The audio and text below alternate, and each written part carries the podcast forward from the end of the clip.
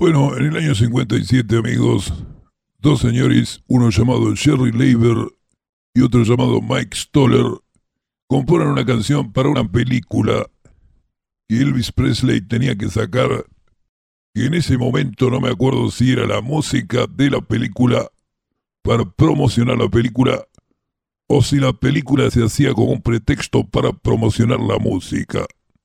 No, supongo que había allí una sinergia entre la industria musical y la industria del espectáculo. Lo cierto es que Jailhouse Rock es una de las marcas que tuvo primeras marcas de la música rock, porque el tema de Leiber y Stoller parecía una canción tontuela, digamos, que habla de los tipos en la prisión, estamos en la prisión, hay algunas partes de la letra que tiene como cierta inclinación homoerótica. Lo cierto es que Jailhouse Rock fue una de los, sí, una de las primeras marcas que tuvo el sonido rock para lo que hoy entendemos como lo que es rock.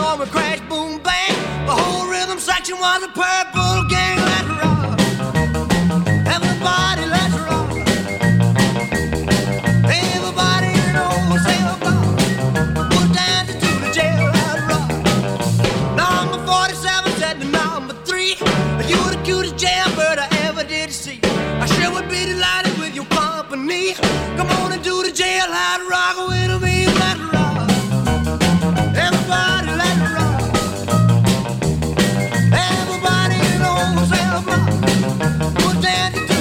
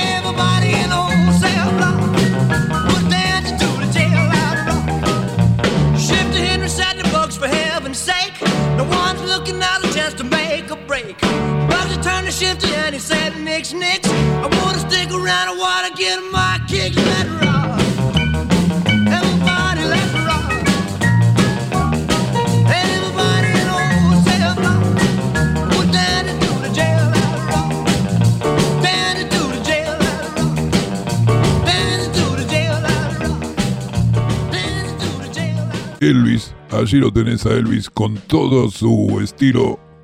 En aquel momento su pura y absoluta juventud, septiembre del año 57, un género que en ese momento ni siquiera se sabía exactamente que era rock, y hoy ya lo vemos como el rockabilly, es decir, ese rock de los comienzos, que no tiene dos explicaciones para poder decirles cómo nace el rock. Una de las explicaciones yo quiero que esto lo decían ustedes, queridos oyentes, que es más probable que el rock sea el resultado de una larga serie de interpretaciones que van llegando poco a poco a esa alquimia llamada rock, en la cual intervienen los músicos de blues, la música popular, los jovencitos que empezaron a darle un poco más de velocidad a ese blues de sus padres.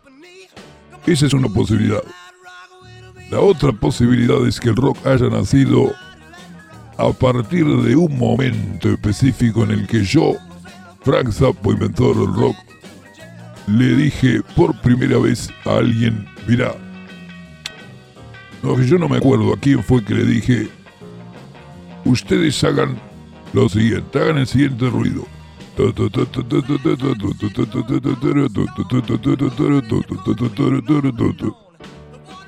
Y vos, el cantante, lo que tenés que hacer es lo siguiente. Na na na na na na na. Na na na. Y allí nomás, la parte más identificatoria de lo que después iba a ser el rock. Esa última parte que dice. Na na na na na na na na. Na na na na na. Oh baby. Na na na na na na. Uh. Sí, todas son canciones así, fíjate vos.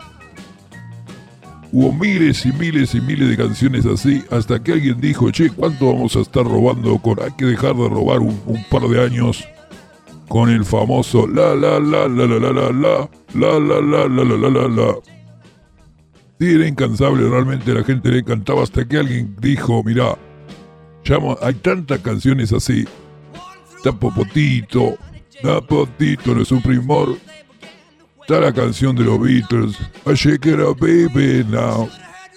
Y todo igual, ¿no? Jailhouse, Jailhouse Rock, la que acabamos de escuchar, fue una de las primeras. En aquel momento era muy original ese sonido en el año 57 y hay muchas referencias a la película. El que quiera que vea la película realmente allí te va a poner en el clima de lo que fueron esos orígenes.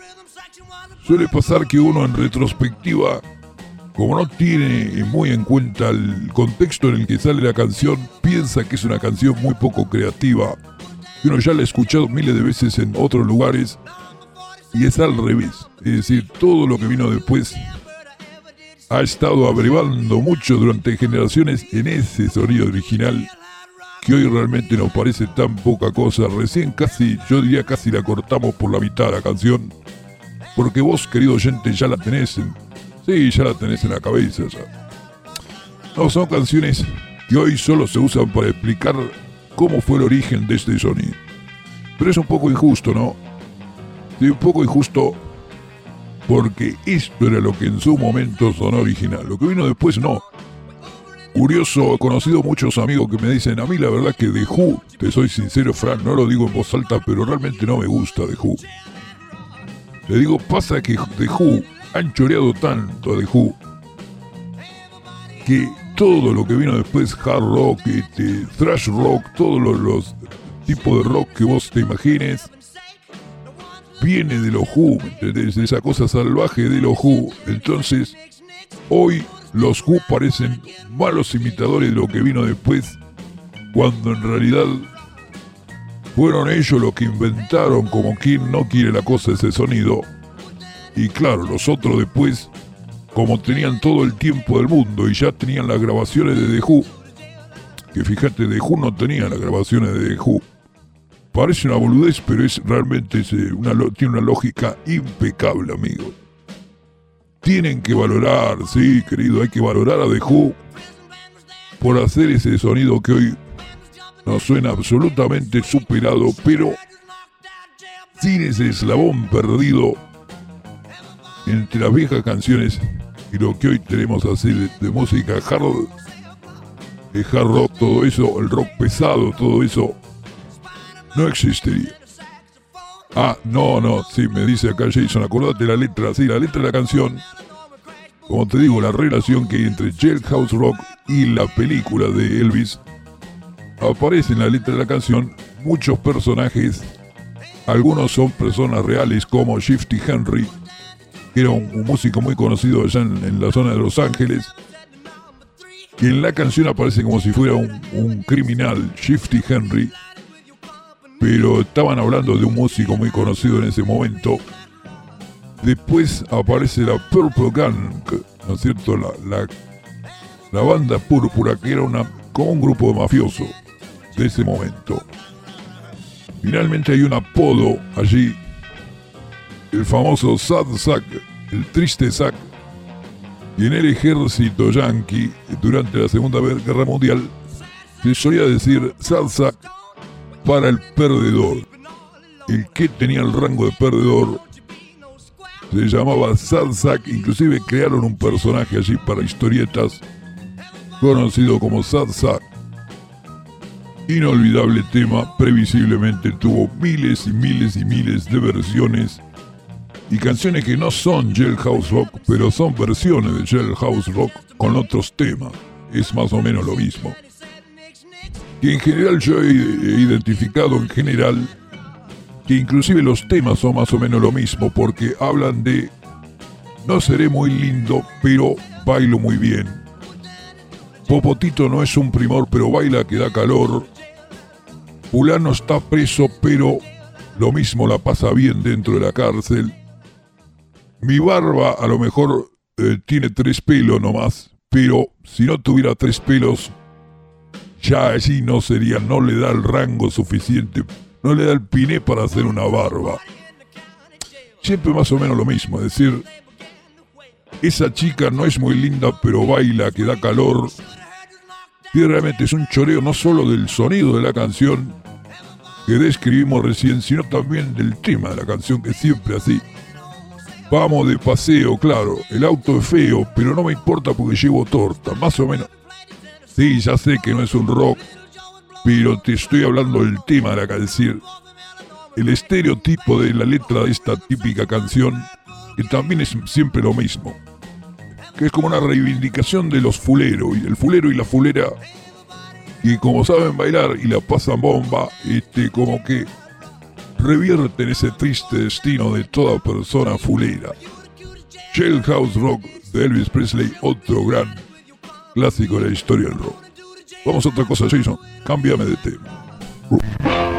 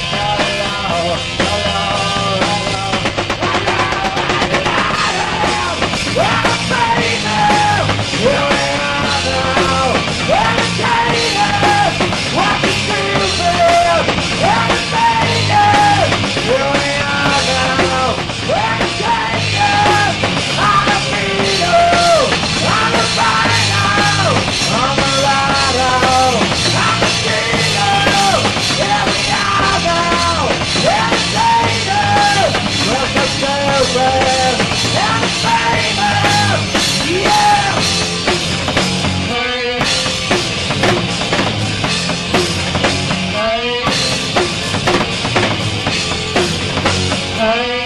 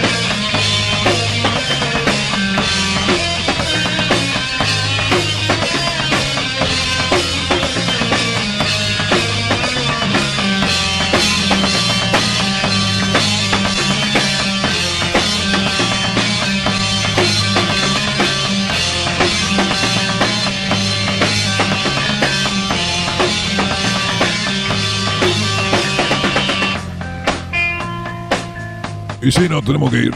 Lamentablemente, amigos, amigo Jason, one for the road, querido. Una para el camino. Por favor.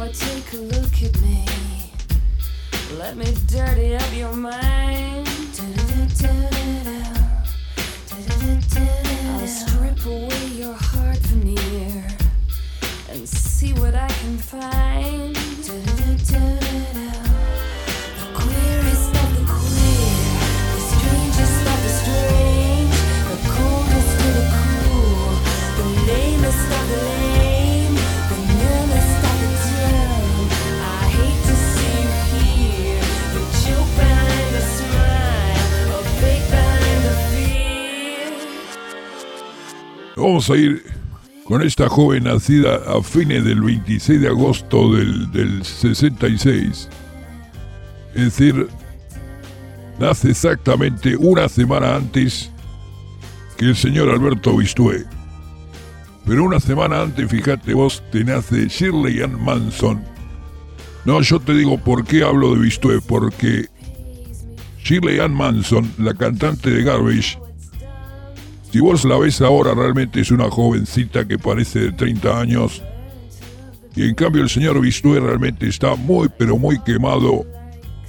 Es decir que no es la edad el tema del desgaste físico, sino el, el que no... Claro, todos los derrapes que tenés te van generando esa edad que te, te figura en la, en la cara. No, yo le pido perdón al señor Bistué, pero realmente está muy quemado. El caso de este, Shirley Ann Manson es el caso de alguien que realmente ha sabido vivir como corresponde para hacer hoy una figura. La jovencita Shirley Manson, yo no lo puedo creer realmente. Cantante, compositora, música, actriz también británica. Ella nació en Edimburgo, en Escocia, y el aire del whisky, como te digo, hace que realmente te mantiene muy bien el cuerpo. Pero ella después, toda la carrera musical la hizo con la gente allá en Madison, United States.